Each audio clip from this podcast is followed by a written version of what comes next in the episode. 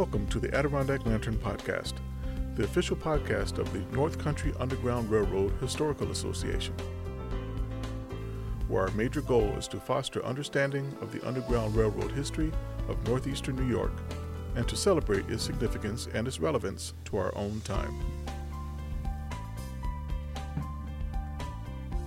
Welcome to the Adirondack Lantern Podcast. This is our January or February, I'm sorry, Yeah. Of 2022 edition. Uh, my name is John Mitchell, and I'm joined by some of my fellow board members. We have our board president, Mrs. Jackie Madison. How are you today, Jackie? I'm great. I'm looking forward to this podcast that's coming out. Excellent. And we also have a fellow board member, Mrs. Andrea Bear. How are you? Very good, thank you. And we have the venerable Robin Caudell. How are you today, Robin? I'm fine. Excellent. So, how's everybody doing? Anything exciting? You enjoying the cold weather? Oh yes. you believe me? Not really. uh, but we did have a brief uh, heat wave. Yes. If Yeah. you call it that. So, heat wave for here is what would it? It got up to forty one day, I think. man. yes. Yeah, that's, a heat wave for that's a no. summer day. It's funny. I, Oh. I was telling one of our guests earlier that you know my my mother still lives in Arkansas, and she was telling me it was like 75 yesterday or or something like that. But funny our family love to call and rub it in when they get the high temperatures, like in Georgia and Florida, you know. it's okay. they love to do that. Absolutely. Yeah. But our area looks cleaner with the snow. Yes, it does. Yes, it does. Well, it's been a minute since we did our last podcast, so it feels great to get back in the swing here. Yes. Uh, made me realize how much I've been missing this. You know, honestly, there. Um, so I think um, we'll get right into the meat of today's show. I'm very excited about it. Yes, uh, we will now start with our mainline section of the podcast.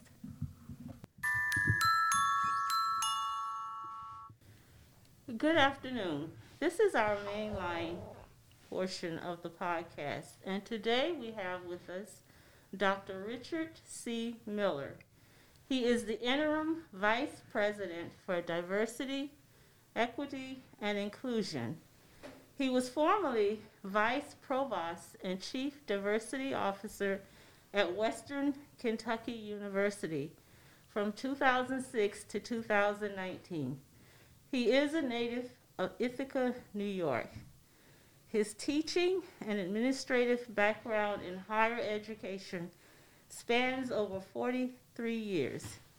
His focus on diversity related issues within the state of Kentucky has contributed to the establishment of the first statewide diversity policy in Kentucky. Dr. Miller received his Bachelor of Science and Master's of Science degrees in Health and Physical Education from Ithaca College in 1969 and 71, respectfully. He earned his doctorate in exercise physiology from Springfield College in 1975 while serving as a research fellow. His teaching career began as an assistant professor at Bowie State University in 1975. After being appointed chair of the Department of Health and Physical Education in 1976, he continued to teach human anatomy and physiology, exercise physiology, and kinesiology. Having attained tenure and the rank of full professor in 1984, Miller also served as acting director of athletics at Bowie State University for two years. As vice president at WKU, Miller ov- oversaw compliance with faculty personnel per- policies and procedures, validates full and part time faculty credentials, oversees the faculty and staff hiring procedures, and serves as the institution's liaison to the Southern Association of Colleges and Schools Commission on Colleges. As Chief Diversity Officer, he established the university's first Diversity Enhancement Committee and served on the Commonwealth of Kentucky's statewide Diversity Enhancement Committee.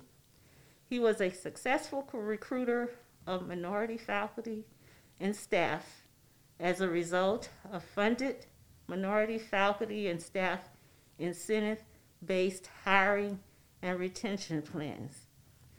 Now we have Dr. Miller at SUNY Plattsburgh, and we certainly welcome him to this community.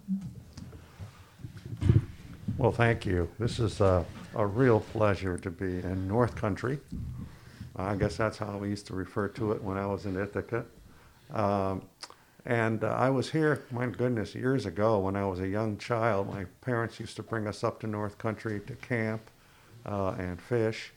Uh, I remember Lake Placid. I remember um, the surrounding area. It's always been very, very beautiful and attractive. So uh, coming back to this part of the state of New York uh, is a real delight, real pleasure for me. Well, Dr. Miller, I guess I'll start out. You are our interim uh, direct diversity uh, staff at the um, SUNY Plattsburgh. What do you anticipate in that role? Well, there was a void. Um, the previous uh, vice president uh, had left the university, uh, and uh, there was a void. And I was fortunate enough to be asked to fill that void while the college underwent a full-time search for a vice uh, vice president.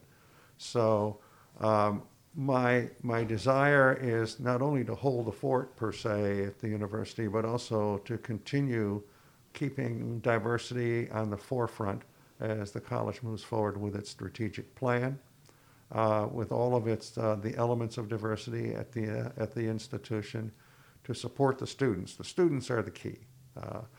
Uh, they're my heart, uh, and uh, where I see um, ways in which they can become more prominent on campus, develop a sense of confidence being on a majority campus, is, um, is something that I hope to promote among the student body. Uh, the key to diversity, especially at predominantly white institutions, uh, is to keep the focus on diversity and not let it slide under the table, as I say. Because colleges and universities have so many priorities uh, these days, uh, we simply cannot let the priority of recognizing the value of diversity slip away. Uh, that's one of the primary responsibilities of anyone that assumes the office of um, a vice, vice president, vice provost, chief diversity officer on a campus uh, like uh, SUNY Plattsburgh. It's interesting um, hearing you mention that it's important just to keep diversity kind of in the forefront. Um, it seems a lot now. Um, I shouldn't say so much at school, but in other areas in the media, when it doesn't seem like diversity is the norm, it almost feels like a like a bludgeon. You know what I mean? When you bring it up with certain people, does that make sense at all, or, or no? Well, I think the, the, the changing demographics uh, is clear. Right. Uh, colleges and universities are always interested in attracting students to attend the institution. Uh, if the demographics of the student um, uh, bodies that are coming out of high school ref- reflect uh, a browning of society, uh, institutions that don't take that into consideration are eventually going to render themselves insignificant. They aren't going to be competitive. So they're going to have to focus on what are some of the, the val- what's the value of a slight change in your culture to attract students of color. And if you don't have a structure on your campus that would be welcoming uh, and um, ways in which students can be successful, uh, you're not going to be a very attractive institution. So it's out of necessity in most cases because, again, uh, a large number of students coming out of co- uh, high schools right now uh, are non-white. That's the fastest growing demographic uh, in our country. There are more and more non-white students that are now appealing to colleges and universities. So these institutions have to be uh, attentive to these students. They have to provide not only a welcoming environment, but their structure must be such that these students are going to be successful and they're going to be a contributing asset to the institution. Thank- Thank you. How does the conversation about diversity uh, change at predominantly uh, black, like HBCUs? Uh, that's a real interesting question, Robin. Most of the conversations and interests in diversity uh, involve predominantly white institutions. Not a lot of said. There's a lot of said about diversity among HBCUs. Uh, I've worked at two HBCUs uh, over a combined total of about 22 years. Uh, there's obviously a, a, a, change in culture, a different culture, but really the challenges that institutions, uh, HBCUs and predominantly white institutions face are very much the same. One of the challenges that HBCUs have is trying to attract non African American students to their universities. Um, and that's a real challenge for HBCUs because the, the culture of HBCUs is so deeply embedded uh, that it would be a major cultural change for non African American students to enroll. However, take a look at the enrollments of HBCUs right now. There's a larger percentage of non African students, non African American students at HBCUs. There's a real incentive on the part of state governments, though, to um, move in that direction, and that incentive is mostly money. Um, non African American students are offering scholarships now at HBCUs. Those are minority scholarships. Uh, uh, whites are not are minority as it as it uh, relates to HBCUs. So um, uh, it's a challenge but you're, you're seeing some demographic change on HBCUs. And this is especially true when HBCUs are more strongly supported by state governments. More money for uh, teaching assistants, more money for, uh, for research. Um, those and stronger academic programs that are less competitive with predominantly white institutions. Those are some real incentives by, offered by HBCUs to attract non um, African American students at HBCUs. Okay, uh, I know you have sort of interacted with the school staff and faculty and students, but have you had a chance to really uh, get out and sort of interact with the community uh, leaders? Not yet, Jackie. I mean, I first start uh, step foot on uh, the SUNY Plattsburgh campus on February 1. So here we are almost three weeks, three plus weeks. So I haven't had a chance to stretch my legs a little bit. In fact, I'm still trying to get used to the campus where all the buildings are. but uh, but uh, I, uh, with the help of Barbara and Chris and, and some of the others, uh, they are getting me inculcated into the culture of uh, Platt, Plattsburgh and um, hopefully get out and about and meet people, not only from the campus, but also from the Plattsburgh community as well. Uh, can you tell us how you got on this diversity road? Know, what was your first entree into this? Oh my goodness. Um, it really started when I realized uh, that um, when I was a freshman at Ithaca College, uh, I was one of two African American males in my entire freshman class. Uh, and for me, uh, it was not so much an adjustment because I was from Ithaca, but at the same time, coming into contact with students, predominantly white students from all around the country, uh, it became important for me for me to get to know them uh, and for them to get to know me. Mm-hmm.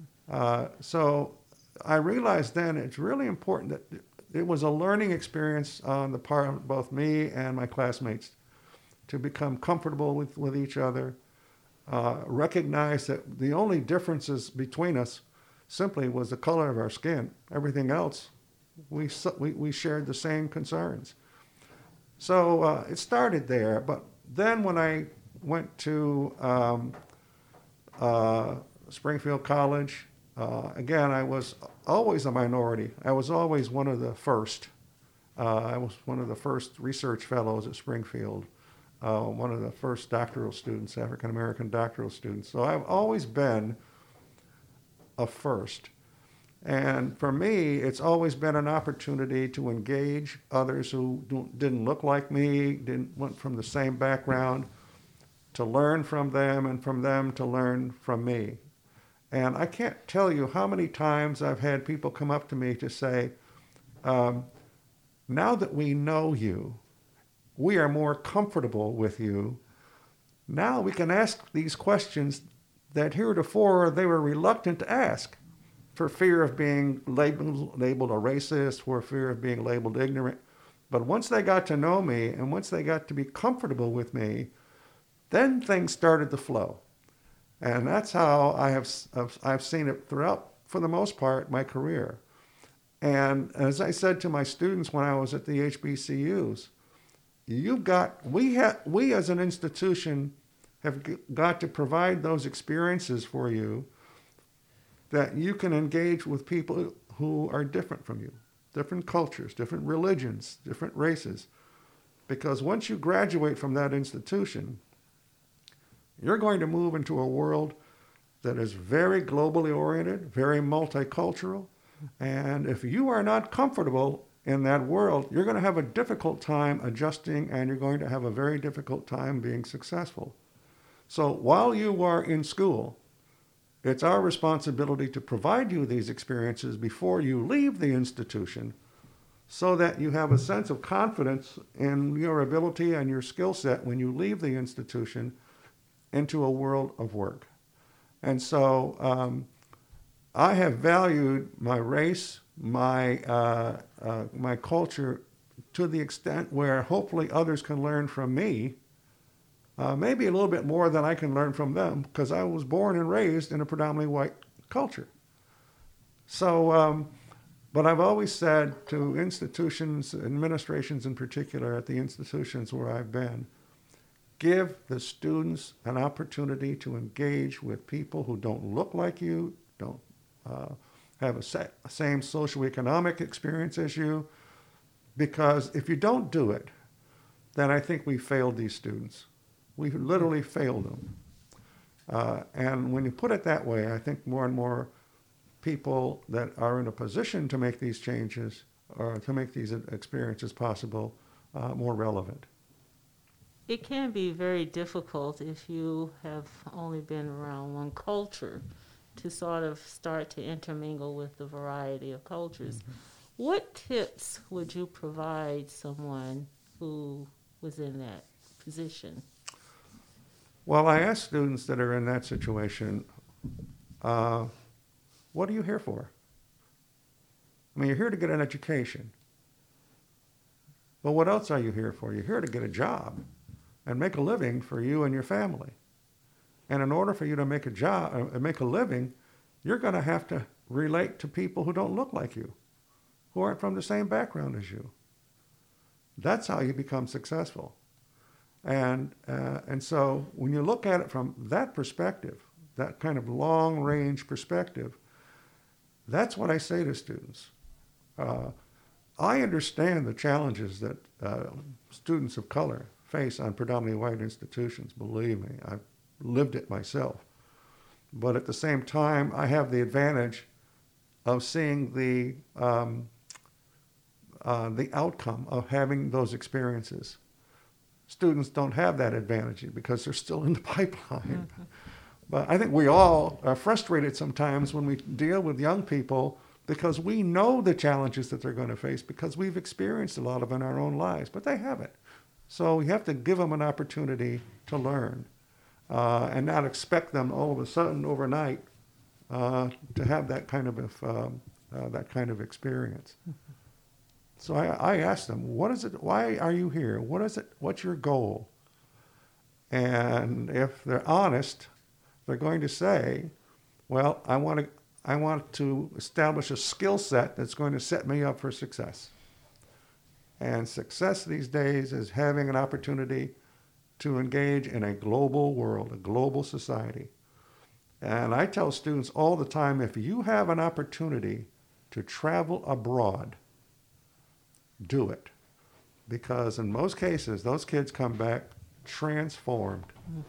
They really are. They transformed. I've been to Brazil, Mexico, um, uh, uh, Ecuador, Canada, Canada, but and, and and that experience of learning from other people, listening to how they live and the challenges that they have, you come back, you're more sensitive, you're more globally oriented, you're more socially conscious, uh, and you're more sympathetic because you realize even though we have challenges in our country, uh, we have it pretty good. And, and uh, but those are the lessons that are learned by students when you give them those experiences, the opportunity for those experiences. Do you think um, your role and those of other diversity officers are more challenging given the divisive rhetoric coming out of Washington, D.C.? Yeah, Robin, it's very discouraging. Uh, it really is because I think we've we've kind of lost focus in so many different uh, ways. Um, I was telling Barbara not too long ago when you hear about Black Lives Matter, when you hear about critical race theory, those terms have been bastardized so many times. I remember talking to a Catholic priest who was asking me some questions about BLM. He said, you know, all he heard about was radicals, radical, you know, African Americans. And I said, well, think about it for a moment. Black Lives Matter started as a result of African Americans being sick and tired of being mistreated by law enforcement. That's how BLM started. Now, others have taken that and they have blown it up into, you know, we're radicals, we're this and that. Think about the origins of it. Same thing with, with critical race theory. We've been teaching critical race theory in this country for years. It's a part of the history of our institution. Why would you deny students in public schools, white students in particular, an understanding of the history of our country? Is there systemic racism in our country? Yes. Why not at least explain that to students? You know, not blame them because of their their their race, but explain systemic racism. Show examples of systemic racism. Talk about slavery, the history of this country uh, with African Americans. It's a part of our history. It's a part of our culture. And and so it's history that critical race theory is. Now, when you try to expand it beyond that, I think it becomes problematic. But people have to understand we've been we've been teaching critical race theory ad nauseum. I mean, from you know years and years and years ago. Unfortunately, some areas they don't go they don't go as far as they should. I mean, when I was in high school, were we taught, you know, African American history? No, we weren't. I had to learn it from talking to people, looking at documentaries and things of that nature. Uh, I didn't know what an HBCU was when I was in high school. Uh, until I saw television, I saw Grambling State play Morgan State in Yankee Stadium. you know, and then I started asking questions about it. So, not it, it's not a it's not a level playing field when, when it comes to understanding uh, African American history. And I'm sure uh, Jackie and some of the folks here at the Underground Railroad certainly understand that. Uh, you know, this is a history treasure. This is a history treasure trove. Uh, to come here and understand um, more about uh, the Underground Railroad and the history of our people. Um, but again, it's not always taught at a level um, that it should be a complete understanding because it just isn't. So when students become more aware and, and, and understanding, their eyes become opened, uh, they are more enlightened, they better understand what students are going through because a lot of them have their parents have you know, experienced uh, racism and discrimination. So, um, you know, it has to be a level playing field uh, in terms of how we share our history uh, with uh, majority populations. I remember when I was at Benedict, we had one, we had one white girl uh, who was on our campus. This young lady, I mean, she jumped in and wanted to be a member of a sorority. I mean, she jumped in like uh, this was a, you know, an environment that she felt fruitful and she wanted to be a participant and wanted to be an asset. I asked her about it. I said, Don't you feel like a fish out of water? She said, Yeah. She says, I, I understand what, what it's like to be a minority uh, on a majority campus, on an HBU campus. But she said, I wanted to be a part of this institution. And to be a part of the institution, I'm going to jump right in and, and have all the that I have all the opportunities that, that the black, uh, black students had. And when she be, when she pledged a, a, black sorority and was embraced, um, she felt one of us. Uh, race didn't bother her. So again, it's giving people the experience of having exposure uh, in an environment that's somewhat different from that which you're familiar with.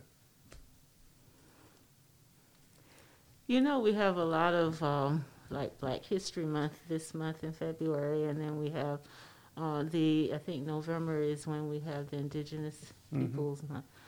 What do you think we should really think about having a diversity month so we can all intermingle? I, I think you're going to see more and more of that happening. Part of the problem is when you have a pie and you start and, and, and you can that, that pie is for you if that pie begins to be sliced some for asian americans some for hispanic americans how are african americans going to feel because that pie isn't going to get any bigger it's just going to be sliced so african americans are going to think well wait a minute uh, you're taking from us to give to others and you know how possessive we can be. I mean, this is our history, our month. African Americans have to be cautious about that and conscious about that. Um, we used to be the only game in town. We are not the only game in town anymore when you look at the demographics out there.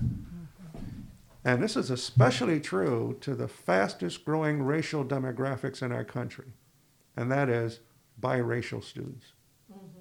Those are the young people that we cannot, you know, kind of mix in with everybody else.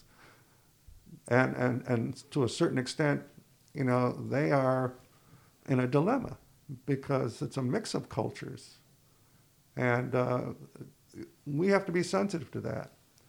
So, in, in every respect, the number of African Americans and the resources that are given to African Americans are being sliced. And we have to be real careful about that to the point where we don't all of a sudden become relegated to becoming a, becoming a second class minority. And sometimes we, we feel that we're no longer the minority. And that's a, a, an artifact of the demographic changes that we're experiencing.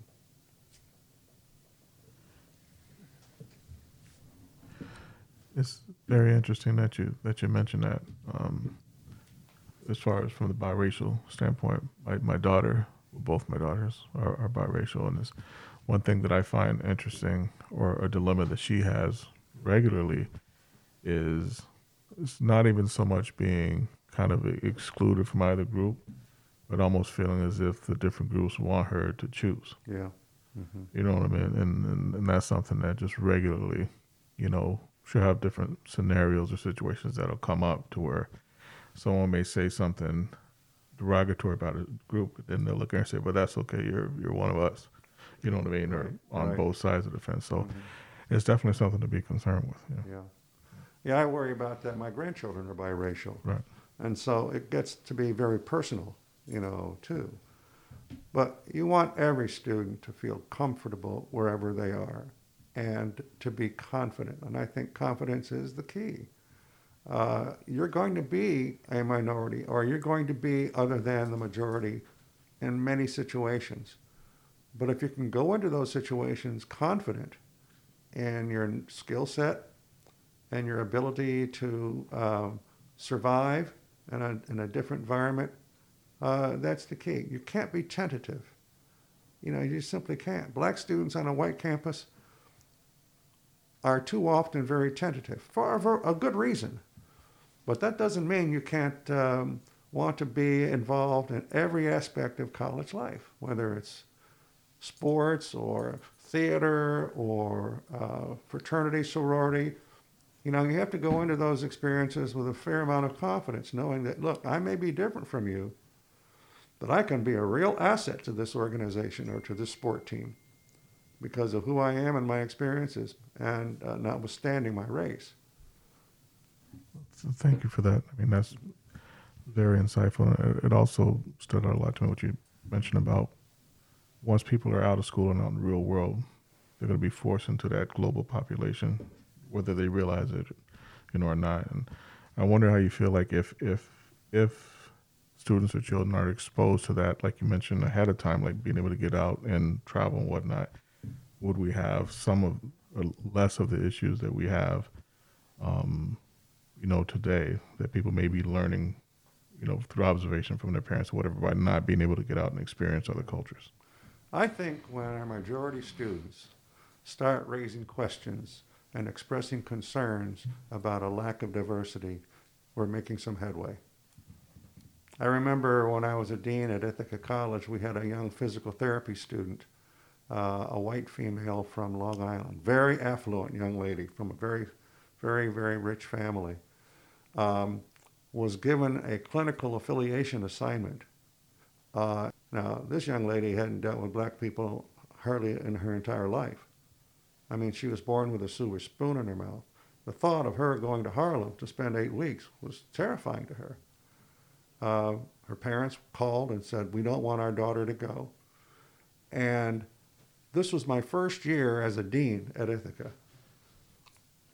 And the person that could only overturn her affiliation was the dean. Can you imagine the expression on her face when she walked into my office?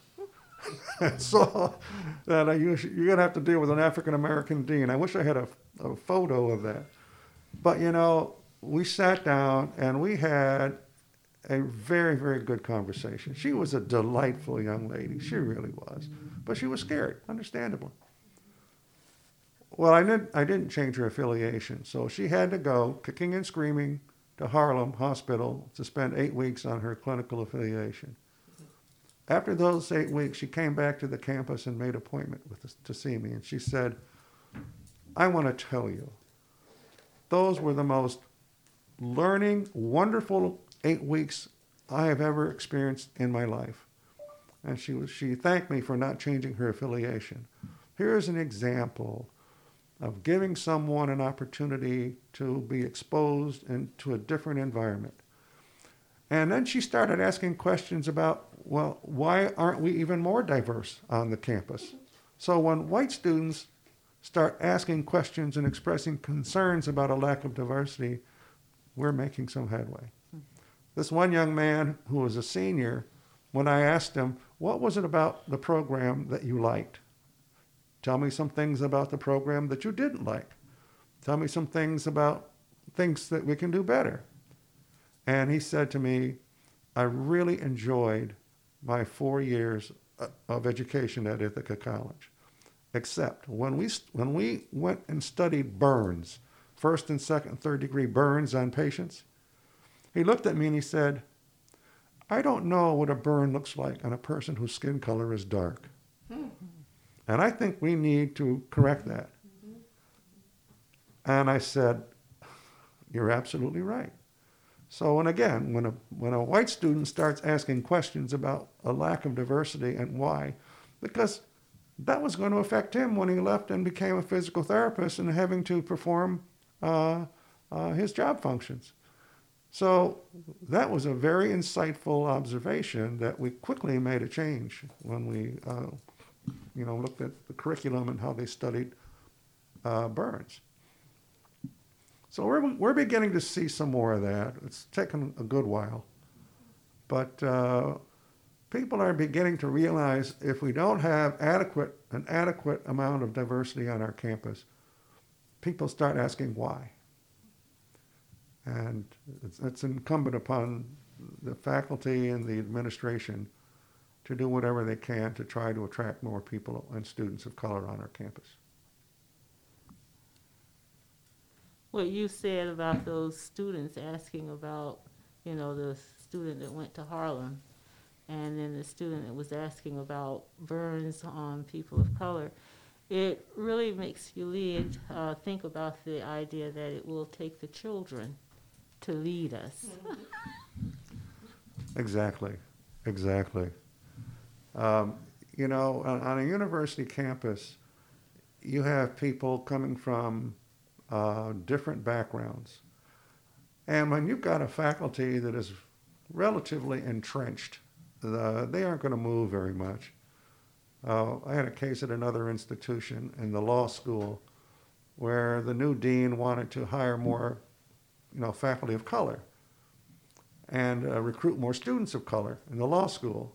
Well, a couple of professors, one in particular, uh, was very resistant, very adamant about that. And the dean asked me, what, uh, what could he do to try to convince this person? I said, well, you know, there's only so much you can do. You can't legislate behavior. You just can't. But if this guy is as, doing as much damage uh, as he was doing, then you ought to consider what I call the nuclear option. And the nuclear option is to bring that person into your office, sit them down, look at them straight in the eye, and say to that person, I'm going to take away all of your classes. I'm going to take away all of your advisees of students. I'm going to take away all of your committee assignments. You are to come to work every day at 8:30. You are to leave at 5. I'm going to remove you from causing any damage or harm to our efforts to diversify this unit. We, in other words, we're going to consider you irrelevant. Put them off to the side and then move on. You can't allow a couple of naysayers to detract you from the important work of trying to improve diversity in your programs. And uh, that's kind of an extreme, but sometimes that's what you have to do.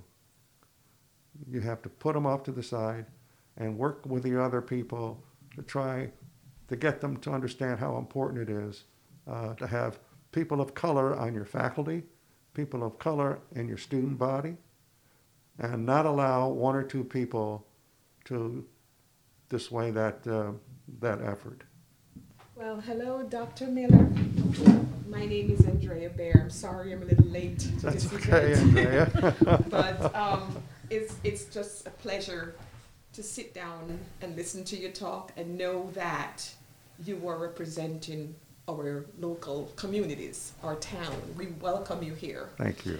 because um, it's been long overdue, and we've had someone else before, but um, it's good to see the continuation, to have you here to continue that work, because yes, we do need that. And not only are they talking about these topics in school more now, but it's also coming into our communities Yes. at lunch tables. People are discussing these topics now, mm-hmm. and it's very uncomfortable for our. I hate to use words black and white, but this is what it's all about, and it's very uncomfortable for our black or white neighbors who has never had the reasons to discuss these things before, and now it's being forced whether you want to or not, it's coming, so you have to talk about it. And now they're opening up to talk to us mm-hmm. and to hear our sides. And even though it's going to take a while for them to be at the stage where that will be comfortable for them, it wasn't comfortable for us all these years, over 400 years, to live mm-hmm. under those burdens. But we are willing to work and to keep the conversation going. But I also want to go back to something you said earlier, and just to clarify, because I don't, I'm not sure I got it right. I don't want others to misinterpret what you were saying about that pie that you were discussing earlier, about us having a pie and sharing pieces with other races. I don't think you're saying that we're doing this fight just for black freedom, just for the black people. Because in this fight, You're seeing all different races coming in and helping. We're looking for equality for all. And we don't want to walk away with people thinking we're doing this, but the Spanish has to do their own, the Asians has to do their own, the Indians has to do their own. This is not what this is all about, and I don't think that's what it means when you say we are cutting up the pies and we have to be careful that we're sharing ourselves out. Let Am I me- am I correct? Yeah, I get that- I'm glad you asked that question. Yeah. That's, not- let me clarify that. Yeah. Okay. Um, When uh, an ethnic group or a racial group feels that the resources that they have been given uh, are being taken away and given elsewhere, it only means that we have to make sure that what is, well, what is um, uh, partialed out for others doesn't mean that we can't continue to fight for our piece. Okay. that- that's all. Mm-hmm. Um, a lot of it has to do with uh, individuals who feel, well, we'll give them a little bit of this and keep them quiet. And if you give them a little less and less and less, that's not the that's not the interest of that particular racial group. Right. So if they're parceling out that pie, then our responsibility is to make sure that what is being shared with our brothers and sisters, we continue to to reap. Perfect. Excuse me. That's what I'm saying. Um, Great, great. I knew I knew there was a excellent explanation there, and I just wanted you to clarify a little more because it could be misunderstood in a different way. Yeah. So thanks for that. No, thank you for the Thanks for question that. because I certainly didn't mean it that way. Oh, I know, I know. when, when I we know. talk about supporting our brothers and sisters, that's exactly what I mean. Mm-hmm. Um, because again, as I was saying earlier, we're becoming much more diverse. yes, And even within the African American community, there is diversity. And we have to recognize that, and others have to recognize that too. Um, I have seen cases where uh, just within our own community, there is a struggle for resources. And, and, and there's jealousies, and, uh, and then you would hope that there's animosity uh, among people in our own race, especially when you're coming from different socioeconomic backgrounds. the kids at, at SUNY Plattsburgh from New York City, the African American students from New York City are very different from the African Americans that are coming from uh, the Southern Tier and, and the Niagara region. And we can't label all, we can't allow all of us to be labeled as one. There is diversity, and we have to recognize that and appreciate that. So, sharing of resources and supporting our brothers and sisters is critically important. But we have to keep focusing on not losing the resource component of our support mechanisms that we that we had in the past. excellent. Thank you. I would like to thank you, uh, Dr. Miller, for coming and sharing those insightful thoughts with us. You're welcome. And it will certainly uh, have me thinking, especially the nuclear option. Uh, And that not only pertains just to academia either. oh, I, I was thinking that. I- I think that's Jackie's way of saying she's going to remove me from all activities. John is kidding, you know that. I know. But the other thing is, I can sort of relate when you talked about the uh, students from the city and from uh, our area being different, although they are of the same cultural background. And I can share that um, I had relatives. I lived in the country in the Carolinas, and uh, they would come down from New York City, and I call them the uppity cousins because they came down with a lot of demands like uh, where is the bathroom? I can't use that one. It's not up to my standards. or they would say, Yeah. who eats this kind of food, Yeah, you know? yeah, yeah. So uh, we labeled them the uh, city mouse, and we would actually do little things to undermine them. Yeah, yeah. Yeah. And and I think sharing some of those stories when people share some of those stories and they can relate, I think it helps them understand diversity too. Yeah, too. it does. So we really appreciate what you have shared with us today, and thank you for Well, coming. Well, thank you for the opportunity. This has been an educational experience for me, coming here and, and uh, getting to know a little bit more about uh, the Underground Railroad, um, which, you know, sometimes you learn it just simply being exposed to it. So thank you for the invitation. I really appreciate it. Yes, thank you so much for being here. Wow, that was excellent. It was so good just to hear his view coming into our community and, and, and his what it, so far what he has experienced and bringing the knowledge that he has from coming from another state and it's just good to see the growth in our communities, right? Absolutely, definitely a wealth of information from. uh, Yes, I think that with what really sounded to me was the fact that we need to promote the importance Yes. of our children Yes. and our young people that they need to value themselves Mhm. much more than they are valuing themselves now. Mm-hmm. True, that's great insight. Wonderful. We've come a long way. Yes. Okay, um, now I think that we will actually move into our um, Adirondack moment. Hi, I'm Robin Caudell. I'm here with uh, podca- fellow podcasters Andrea Bear and John Hello. Mitchell, and we want to welcome Naromie Joseph, who is the owner of Opulence Beaute in Plattsburgh, and this is a new business located. It's at 131 Cornelia Street. The address. Yes, that's Yes. correct. 131 Cornelia Street, downtown Plattsburgh. And we just want to know uh, some of your background and why you decided to open up this business amidst the pandemic. Okay, so like you mentioned, my name is Naromie Joseph. I'm 35, mother of two, and a wife to be in June. Okay, Um, congratulations. thank you, thank you. Uh, I've been in Plattsburgh on and off for quite some time. I originally came to Plattsburgh because of my parents. I was living, so I'm originally from Brooklyn, New York, but I lived in Canada. And from Canada, my parents decided that they wanted to come back to live to the United States, but they didn't want to quite go back to Brooklyn because they didn't want to live a crazy, hectic life and raise their children there. So they settled in good old Plattsburgh. So by the time I got, we got, they got to Plattsburgh, I was in college and when I graduated I decided on my own that I wanted to go back to Canada to attend school. So that's when I left.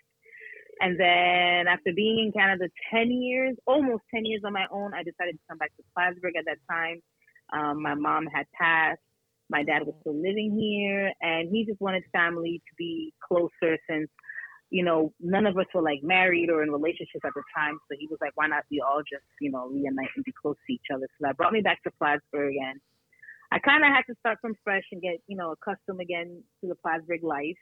And then I found myself doing odds and end jobs just to be able to, you know, live some sort of a normal life and, you know, pay my bills and be able to have some type of normalcy. And from that, not really working in what I went to school for, I've always, like, I always knew I had a craving and an urge to become an entrepreneur. Mm. I come from a family background that on my mom's side, there's like five generations of entrepreneurs, and on my dad's side, there's like three generations. So Mm. I grew up listening to stories of entrepreneurship, and you know, my grandmother owned her own restaurants, and I had my aunt owned a salon. My father himself ventured in his own self um, owned businesses as well. So I always knew it was something that I wanted to do, but because I came from a, a Haitian background family, they drilled in our head that it's important for you to be a doctor, a nurse, an engineer, a lawyer.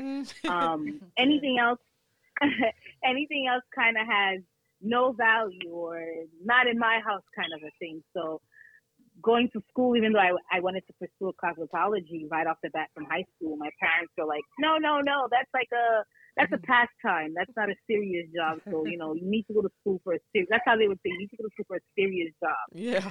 So I kind of did what I had to do to please everyone around me. I knew that I had a passion for hair because growing up as a child and growing up, my ch- my elementary years I did in the city. So my mom wasn't great with hair. I have very coarse, coarse thick hair, so she didn't really know how to manage it. So she would just do whatever she can do to send me to school. And I used to get teased at school because of my hair. They're like, "Oh, your mom doesn't love you because she doesn't do your hair right," and things like that. So, Kids. you know, I would come home and I'd be like, "Mom, yeah, it's crazy." It's like I would come home like, "Mom, they say you don't love me because my hair doesn't look right," and my mom's like, "Oh my god, like." Pay these kids no mind. You have a roof over your head. You have food to eat. You got Mhm. clothes on your back. Trust me, I love you. Mhm. So I remember at one of the times, the last time somebody teased me, I came home and I said to my mom, and I have a little sister as well. So I was like, Mom, this is the last time I'm getting teased, and I don't want my little sister to be teased like I was teased. So I'm going to make it my mission to know how to do hair. And she's like, Go for it. So my mom, my aunt, my grandmother, my cousins, they all literally let me use them as my experiment project. Like Okay. I've done perms, straightening, and I was a young girl, so it was like you know it was quite like now that I'm older, I'm like it's quite interesting that they trusted this little girl yes. to do all these experiments and learn, and I just I just from trial and error it just became a passion, and I learned, and then as social media and the internet, you know, took this took over the world, I had access to learn and you know study and, and practice this craft that I like I really wanted to do, but my parents wouldn't allow me to go to school to do. Mm. So it developed this crave in me. So I started taking online classes. I continued my trial and error and practicing on everybody else. And then when the pandemic hit, my son um, has an autoimmune disease, and I was working. I was supposed to be working full time, but I was working kind of like part time. So they were giving me like one week 40 hours, and next week 10 hours because the pandemic was like so iffy. I was like, you know what? This is the time. Someone mentioned to me, like, you know, you qualify to stay home with your child and get the pandemic relief until you figure out what's going on. Mm. And at first, I didn't want to do it because I've been working since I was 15 years old. And working with immigrant parents, that's like the main thing they tell you. Like, you you have to work. You got to do this. You got to do that. Yes. So it was instilled in me, like a work ethic was instilled in me. You know, you have to save money. You have to make sure you have a backup plan. You have to have 90 days of whatever it costs you to live monthly, save aside in case of an emergency. It's always a what if, what if, what if. Mhm. So at first I was like, no. And then I thought about my son and his health. And my fiance was like, listen, I'm working. My income is enough to support our life without all the extras. So let's get rid of the extras and you stay home. So I decided to stay home. And then like three or four months in, things started getting a little tougher. So I was like, you know what? It's time for me to put my side up, my pride aside and apply for this pandemic. And then I, that's what I did after like four months of being home. Then I got approved. So I said, you know what? I'm kind of at a point in my life before the pandemic relief ended. I'm like, I'm kind of at a point in my life where I'm kind of starting at zero. Like I'm a new mom. I'm also a mom to a kid that has, you know, special needs and health issues. I wasn't happy at the job that I was at, and I'm not there right now. So I said, maybe it's time that I actually, you know, put me first and Mhm. pursue this dream that I've had for so long Mhm. and it just happened from that. I just took on from that. I, I worked with um, the small medium business department at Clinton. Um, I worked with them for quite a few months, and then I remember when I was supposed to do my business proposal and everything, I kind of got scared, so I just let everything go, kind of a thing. And then I got pregnant, so I was like, oh, you know what? It's a sign. Maybe I shouldn't do this and then in the and in the midst of my pregnancy, I was like, you know, I'm also like I'm really into God and I pray a lot and I believe like, okay, God, you know, you'll help me, you'll show me the way, you'll do this, you do that. And during my pregnancy, when I'm like I'm realizing in my head that I'm about to have a second child, so everything is about to be harder. And for me to go back on a work the working market and you know a kid with special needs, a, a new baby, not knowing what I really want to do to work for somebody, I was like, you know what? I'm gonna do it. I'm gonna Mhm. do it. And I just did it. I just woke up just one random day and I I told my fiance I was gonna do it and he's like, I have your back. I called my sister and my dad and I'm like, I'm gonna look for a spot. I'm gonna rent it. I'm just gonna do it. And they both were like, um, okay, this is kind of really random, but if that's what you want to do, do it. Uh-huh. And I did it. I, I just I did everything together, and we already had a family vacation planned. I think two weeks into me planning opening the business. So I like started everything, went on vacation, came back, and just launched. And it's been that from there. Well, congratulations. And I say sometimes we underestimate our powers. and then you ask yourself, we, you know, why? we really do. Yeah, you ask now you can ask yourself, why didn't I do this before a long time ago? But I just want to say I'm happy that you finally did it and you did it here in Plattsburgh, upstate New York, where you're Yes, so well you. needed. We needed you here, girl, because Yes. not many um, beauty parlors around um, can handle ethnic hair. So I am just happy that you're here and um, Definitely. yes, and I have to come see you And, soon you know, because the pandemic. go ahead. Oh, you're welcome. You're welcome anytime. The pandemic kind of helped me with making that decision and doing it in Plattsburgh because I remember talking to my family. They're like, "Why would you want to do that in Plattsburgh? There's nothing there. Don't you want to leave and go somewhere else?" And I said, "You know what? Being that I have natural hair Mhm. during the pandemic, my normalcy of like, okay, I order hair again. I do my hair myself, but I would order it and do it. Mhm. Now I was like, I'm ordering hair, and they're like, well, this isn't back order. You'll get it in a month. You'll get it in two months. You'll get it in three. So Mhm. I did a, a period of like maybe five months where I've been natural for almost going on four years, Mhm. but I was always wearing protective styles, so it never bothered me being natural. Yeah. But now I'm natural, and I don't have the hair to do the protective styles, so I had to style my natural hair. And I was like, whoa, what was I thinking? This Yes. is a lot of work. This is crazy. I'm like, I'm just gonna, I'm just gonna go back to the perm, know. relax my hair and call it a day. And then every time I was supposed to relax it, I was like, no, let me wait another month.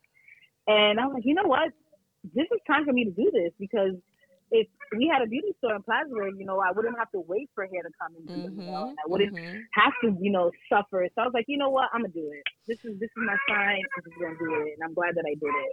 Let me tell you, this pandemic has shown a lot of us and take us back to our natural roots. I'm telling you, we've been all been doing our own hair, and it forces us to see what we have and to just work with what we have. And now that we're out and we can go about, we tend to stick to our natural um, hair products and, and, and stay to our natural style because, like myself, I used to have relaxers and then I stopped, and the pandemic pandemic helped me to embrace my natural hair. Transition. And so now when I come to visit you, I want to have my natural curls. So I'm glad that you're here to help me manage this.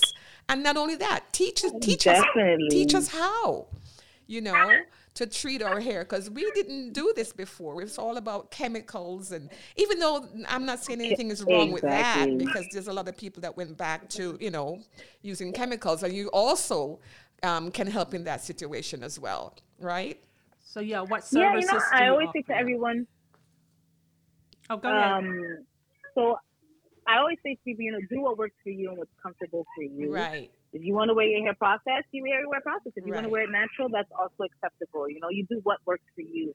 Um, what I specialize in is protective styles, of course, like crocheting, braiding, weaving. Okay. Um, uh, I also, you know, natural hair, like natural hair treatments and stuff. Yes. Uh, like I said, I've been natural for four years, so I know I know the trend of, you know, buying every single product on the shelf because someone told you it works, Yes. or you saw an infomercial, or on social media somebody's promoting it, and you know, I've I went from buying products from only black owned to whatever's on the shelf or Mhm. whatever uh, is like the next phase or trend. So I know the expense that goes behind it and how much money that goes into, you know, trying these products. You try it, it doesn't work, so you put it on the Mhm. shelf, you never use it again, and you go buy Mhm. another plethora of products, Mhm. put it on your shelf again. So what I've learned with being natural that works best for me because like everybody has different type of hair porosity, they have different hair types.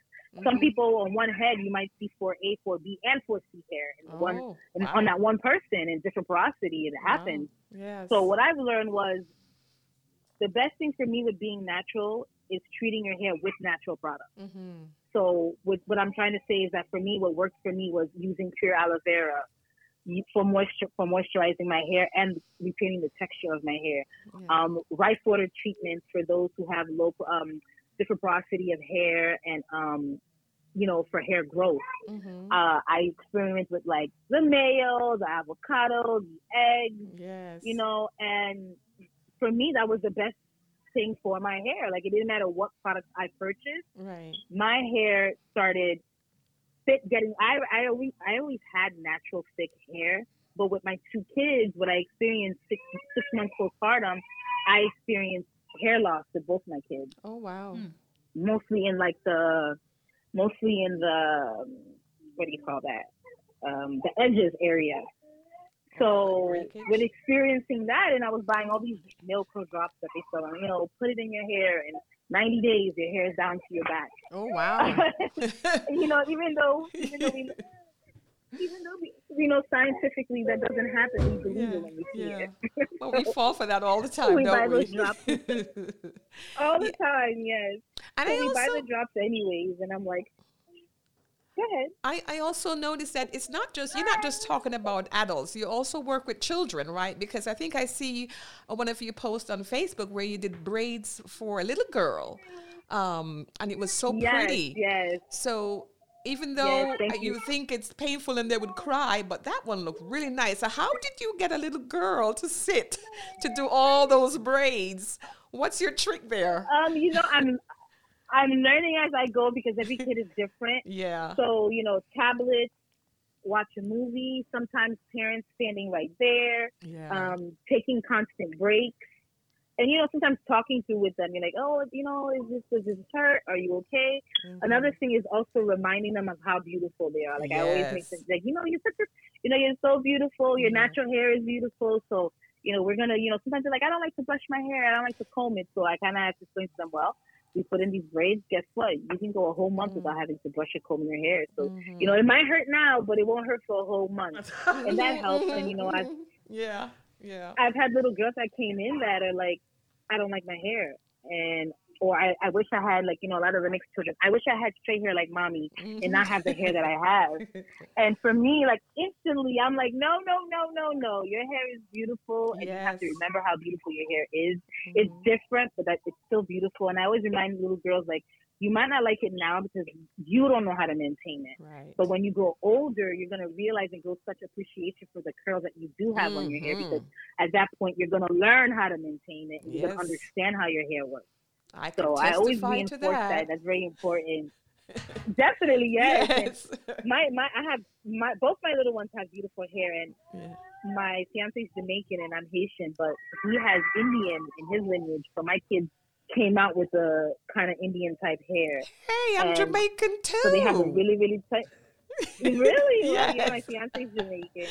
yeah, yeah. so my so- little my little ones have really, really curly hair, yeah. and they get scared. You know, they cry sometimes when I curl they like comb their hair, but I, you know, I do daily affirmations with them. Like I mm. remind them, you're beautiful. Your curls are beautiful. Rock your curls. I make sure you know they wear the little curly fros, and every now and then I comb it up or braid it out. But I always remind them like, this is your hair, and you know, love it, love it the way So- it is. For the for the people who are listening, tell them your hours and and um, remind them of your location again. So it's 131 Cornelia Street. I apologize if you guys hear the No, background that's fine. That's fine. This, is- this, we're, we're, we're kids friendly here. yes. Um, it's 131 Cornelia Street. Um, I was operating appointment only because it slowed down for January, but it's starting to pick back up. Uh huh. So my hours Monday through Friday usually nine to six, and on Saturday I do eight to four. Okay. But for anyone that do want to get styled, um, I still do appointment only just because the I don't want to keep people up. You know, everybody has busy days and busy lives. Right. So And I do are you working alone there? Do you work alone? Yes, So for the that moment yes, alone. appointments for is really I'm alone. necessary. Then yes, appointment is definitely Yes, necessary. so Yes. exactly. So great. it flows and everybody is in and out and don't have to wait. Right. Right. Definitely. And the telephone number they should use to contact The contact you? telephone number they should Oh my god, I'm I'm terrible. I should know this by heart. I, but I, I don't. think it's, I have 518 565 0723. Yes, definitely. That's the number. And they Mhm. can also vi- vet, um, if ever they have questions or they want to book a consultation or an appointment. I do have my website that is Opulence Beaute. Uh, I got to look that up too because my memory is terrible. Oh my God, this is so bad. I, it's I have it. opulence.mysalononline.com. Mhm. Yeah.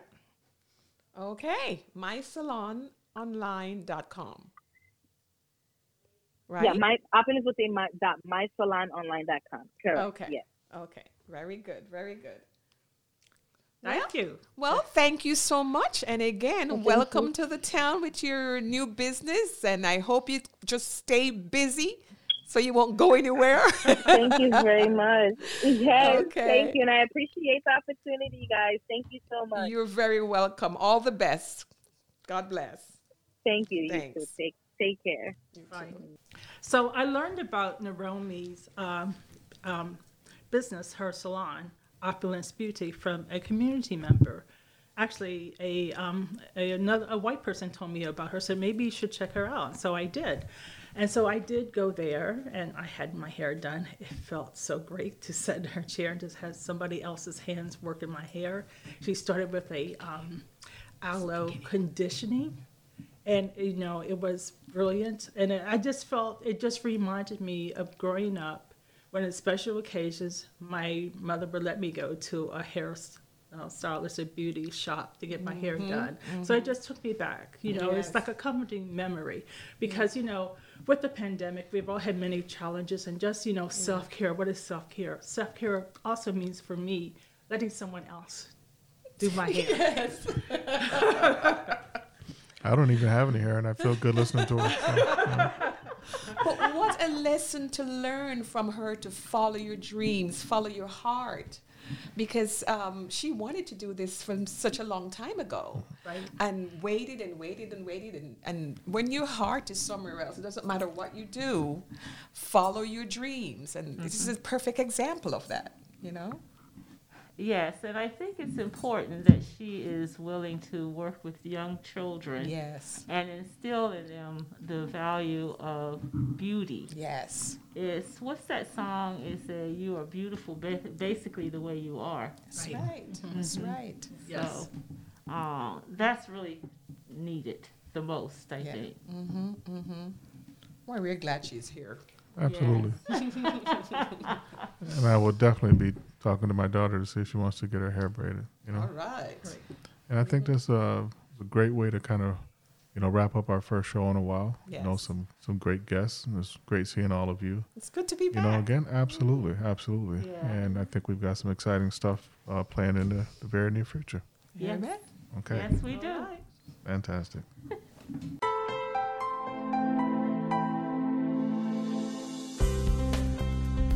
We at the North Country Underground Railroad Historical Association thank you for listening to this episode of the Adirondack Lantern Podcast and journeying through yesteryear and now as the North Star Underground Railroad Museum at Ausable Chasm keeps the lantern burning, lighting freedom's road.